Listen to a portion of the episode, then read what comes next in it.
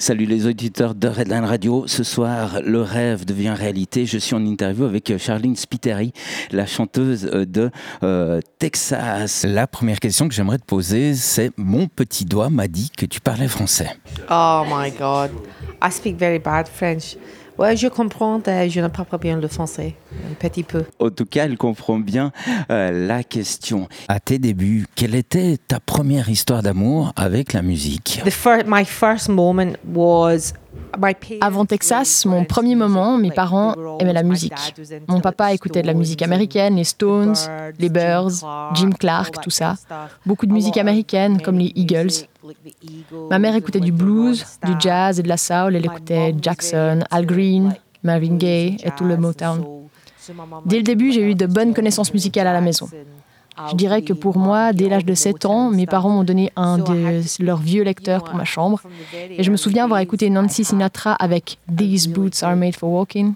Et je me disais, mais mon Dieu, c'est quoi ça? Je sentais des papillons dans mon ventre, ça avait l'air dangereux. Je comprenais pas ce qui se passait. Je me souviens avoir vu la première fois le parrain en tant qu'enfant. Et au moment où James Caan baise la demoiselle d'honneur contre le mur, je comprenais pas vraiment ce qui se passait parce que j'étais trop jeune et on se sent comme un peu bizarre. C'était un peu comme ça pour moi. Mon cœur bat plus vite quand j'écoute certaines musiques et mon cœur bat plus vite et tu te dis oh mon Dieu. Tu vois? My heart gets faster and I'm like, I just want to move and I want to like, oh, you know? La seconde question que j'aimerais te poser, euh, on sait que c'est très féminin euh, d'écrire, d'avoir un journal intime. Est-ce que euh, tes chansons sont le prolongement euh, de ton journal intime? Have I ever written a diary? Un journal intime, moi, non, pas du tout. Si j'en avais un, on m'arrêterait et on me mettrait en prison. Si j'en avais un, j'ai trop de choses en moi. Je mets tout par écrit, oui, pour la musique, mais pas comme un journal intime. Parfois, les belles histoires, les rencontres, les situations. Tu sais pas toujours comment ça arrive, mais les histoires, ça devient en tête comme ça, avec les sensations, les sentiments, et la musique vont ensemble. That's the feeling alongside the music that this works together.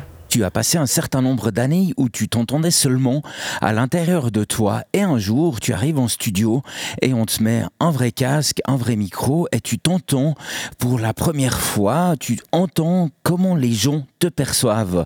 Comment s'est passée cette rencontre, cette première rencontre de Charline avec Charline? I've never thought myself in a third party, ever. Je me suis jamais considérée comme une tierce personne. Je me méfie des personnes qui parlent d'elles-mêmes à la troisième personne. Tu sais, c'est peut-être bête et naïf de ma part. Je prévois pas vraiment les choses. Je fais juste les choses. Et je n'ai jamais imaginé que je devienne musicienne ou compositrice. Lorsque Johnny du groupe m'a demandé si je chantais, je lui ai répondu oui. J'avais 17 ans et en fait, j'en avais aucune idée. J'étais jeune et stupide. Si tu penses trop aux choses, comme les gens qui passent à la télé et souhaitent avoir les questions à l'avance, moi, je me demande jamais les questions à l'avance. Les réponses sont toujours mauvaises dans ce cas. Il faut vivre le moment.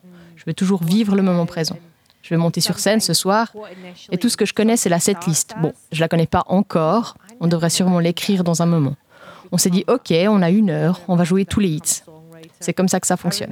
C'est pas de la science. It's not, it's not rocket science. Durant la création d'une chanson, il y a trois étapes distinctes. La première, qui est l'étape de création avec euh, les mélodies et bien entendu euh, les lyrics. La deuxième, qui est plus euh, l'étape de production, enregistrement, mixage, mastering. Et la dernière étape, la, la présentation, la scène. Est-ce que dans ce processus-là, tu as une étape préférée? As an artist, you need to think about them all together.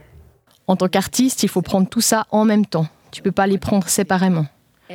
L'important, c'est la chanson, rien d'autre n'est autant important. Si c'est une mauvaise chanson, ça marchera pas.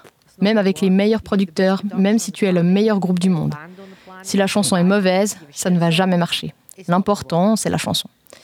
Si tu as la meilleure chanson du monde et tu as un groupe moyen et que tu as la bonne chanson, ce sera un hit. Tout est dans la chanson avec un peu de chance, dans un bon groupe. We had a really good band and we're really. and we produced great records. So yeah. Après tellement d'années, as-tu toujours la même motivation à chanter tes chansons? You know, people people say, "Do you never get tired of singing the same songs?" Les gens qui demandent si nous ne sommes jamais fatigués de chanter les mêmes morceaux, oh mon Dieu, non, parce que quand tu regardes les spectateurs et que tu vois les différents visages, c'est un moment différent, un public différent. Chaque soir, c'est différent. Tu sais pas ce qui va se passer. Avant de monter sur scène, c'est pas comme quand tu enregistres en studio en tant que lead vocal. Tu fais trois prises et ensuite c'est bon. Je n'en fais plus d'autres. Même si un producteur me demande de la refaire une fois, je refuse. Je sais quand j'ai fait ce que j'avais à faire. Quand tu as travaillé et retravaillé un titre, tu sais quand c'est bon.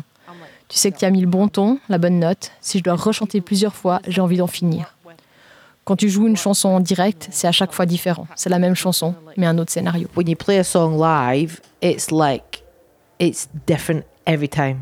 Every time, same song, different scenario. Merci, c'est déjà la fin de cette interview. Nous te souhaitons naturellement un très bon show ce soir. Thank you very much. Thank you. Merci, c'était super de parler avec toi.